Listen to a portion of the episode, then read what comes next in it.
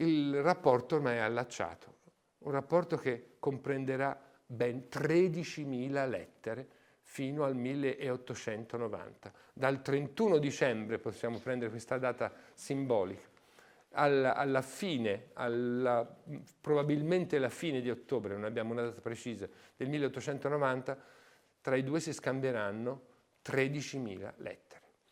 È davvero una specie di gigantesco romanzo epistolare. Ma è la particolarità di questa relazione che è rimasta a dir poco leggendaria nella storia della musica.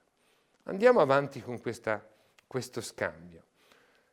Nadiesda von Meck che scrive, le racconterei molto, moltissimo a proposito della mia immaginaria relazione con lei. Notate l'aggettivo, immaginaria relazione. Tra i due ormai l'unica via di scambio possibile è la lettera. E ben presto arriverà un divieto ad incontrarsi di persona. Se non temessi di abusare del suo poco tempo libero, le voglio dire soltanto che una tale passione, per quanto possa apparire insensata, mi è cara come il più sublime di tutti i sentimenti di cui sia capace la natura umana. Mi consideri pure una visionaria, una pazza forse, ma non rida di me. Tchaikovsky le risponde, mi dispiace che lei non mi abbia detto tutto quanto aveva nel cuore. Le assicuro che sono profondamente toccato dai suoi sentimenti, perché anch'io provo per lei la più calda simpatia. Non sono soltanto parole, la conosco meglio di quanto forse ella non creda. Se un bel giorno si decidesse a scrivermi tutto ciò che ha da dirmi, le sarei molto grato. Si potrebbe dire, non l'avesse mai detto. A quel punto si aprono le cataratte delle parole di Nadiezda von Meck nella confessione e nell'apertura totale di un cuore alla ricerca, per così dire, di una ideale anima gemella nella, eh, am, nell'amore per l'arte innanzitutto, ma anche per, come dire, specchio sentimentale. Ed ecco questa prima cataratta il 19 marzo 1877 è ormai aperta. La sua cara risposta alla mia lettera mi ha procurato una gioia quale forse non provavo da tempo. Eccomi ora a lei con una fervida preghiera che potrà forse sembrarle strana, ma un individuo che come me conduce una vita da eremita viene naturalmente a trovarsi in uno stato d'animo per cui convenzioni sociali, regole di buona creanza e cose del genere sembrano concetti vuoti di senso. Non so in realtà come la pensi lei, ma alcune osservazioni mi fanno ritenere che meno di chiunque altro possa essere lei a condannarmi per questo. Se però dovessi ingannarmi, la prego vivamente di dirmelo, con franchezza, e di respingere la mia istanza. Ecco cosa vorrei, la sua fotografia. Posseggo già due suoi ritratti, ma vorrei riceverne uno proprio da lei. Mi piacerebbe ricercare sul suo volto le tracce dell'ispirazione e dei sentimenti, sotto il cui influsso ella compone quelle opere capaci di rapirci in un mondo di sensazioni e di aneliti collocati al di là di quanto la natura può offrire. Quale godimento e quanta nostalgia suscita la sua musica. Ormai l'impegno è chiaro, il loro rapporto avverrà soltanto attraverso lettera. C'è un divieto espresso di un incontro personale. Questo incontro personale però casualmente si verificherà un giorno a Firenze dove eh, Nadiezda von Meck ha, ha, comprato addirittura Villa Oppenheim, oggi si chiama Hotel Villa Cora, eh, e incontrerà nella via di San Leonardo dove abitava Tchaikovsky nello stesso momento il suo idolo. Sarà un momento di grandissimo imbarazzo. Un'altra volta si vedranno proprio a Firenze da un palco all'altro nel Teatro della Pergola e un'altra volta si incontreranno nella campagna di Brailov, ancora una volta accidentalmente, come dire per un calcolo sbagliato degli orari in cui dovevano uscire e davano sempre informazione l'uno all'altra di questi orari in cui si recavano a fare passeggiate. Il 28 marzo 1877 Tchaikovsky risponde, già la circostanza che soffriamo entrambi dello stesso male ci avvicina l'uno all'altra. Questo male si chiama misantropia. Ci fu un tempo in cui questa malattia mi faceva soffrire a tal punto da farmi perdere la ragione. Fu il lavoro a salvarmi, il lavoro che è per me necessità e godimento a un tempo.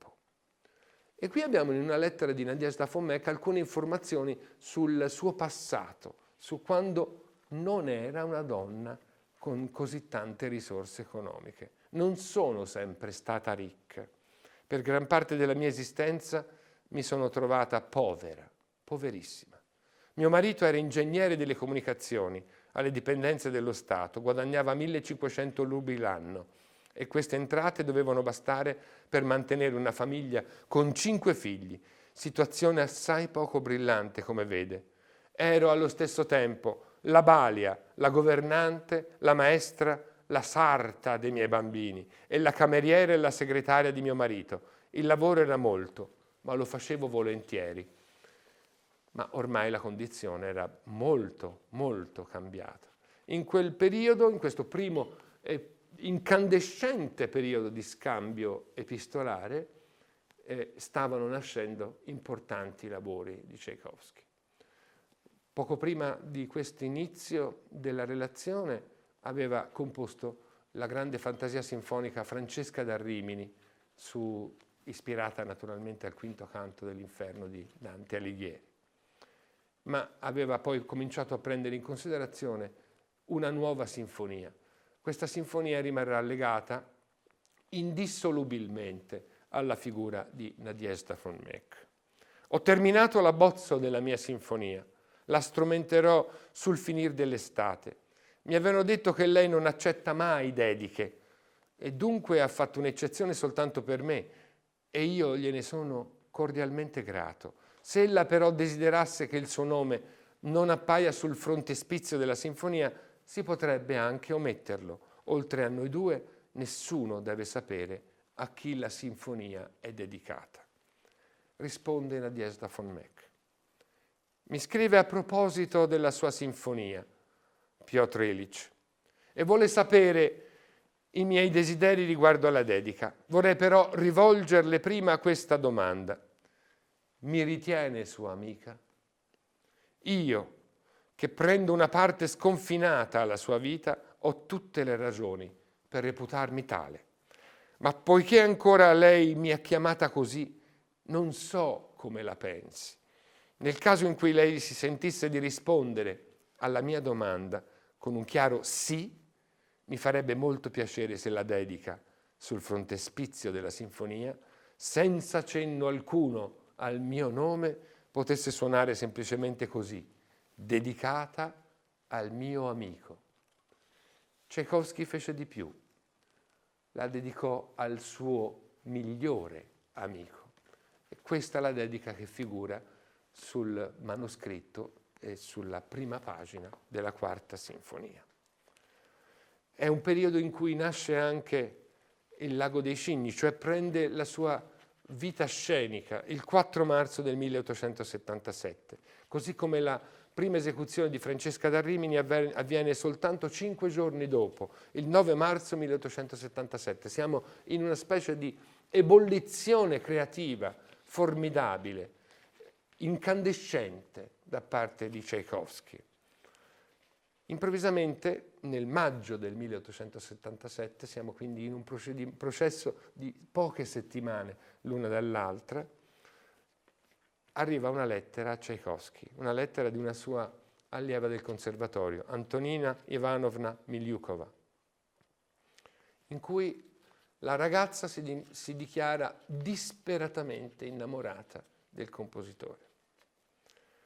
È qualcosa che colpisce moltissimo la fantasia di Tchaikovsky, l'immaginazione e la sensibilità, perché in quello stesso momento sta prendendo in considerazione il nuovo progetto d'opera, Yevgeny Anieghin, in cui avviene esattamente la stessa cosa. La protagonista Tatiana scrive una lettera d'amore a Yevgeny Anieghin, una delle più grandi scene liriche di tutto il teatro russo, una pagina celeberrima, giustamente celeberrima.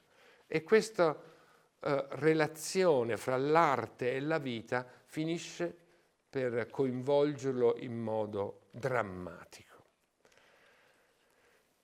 E, ripeto, il 5 maggio del 1877, in cui questa vicenda davvero funesta inizia. E nel maggio del 1877 inizia anche la composizione di Evgeny Onegin, che verrà rappresentato soltanto però il 29 marzo del 1879, quindi poco meno di due anni più tardi.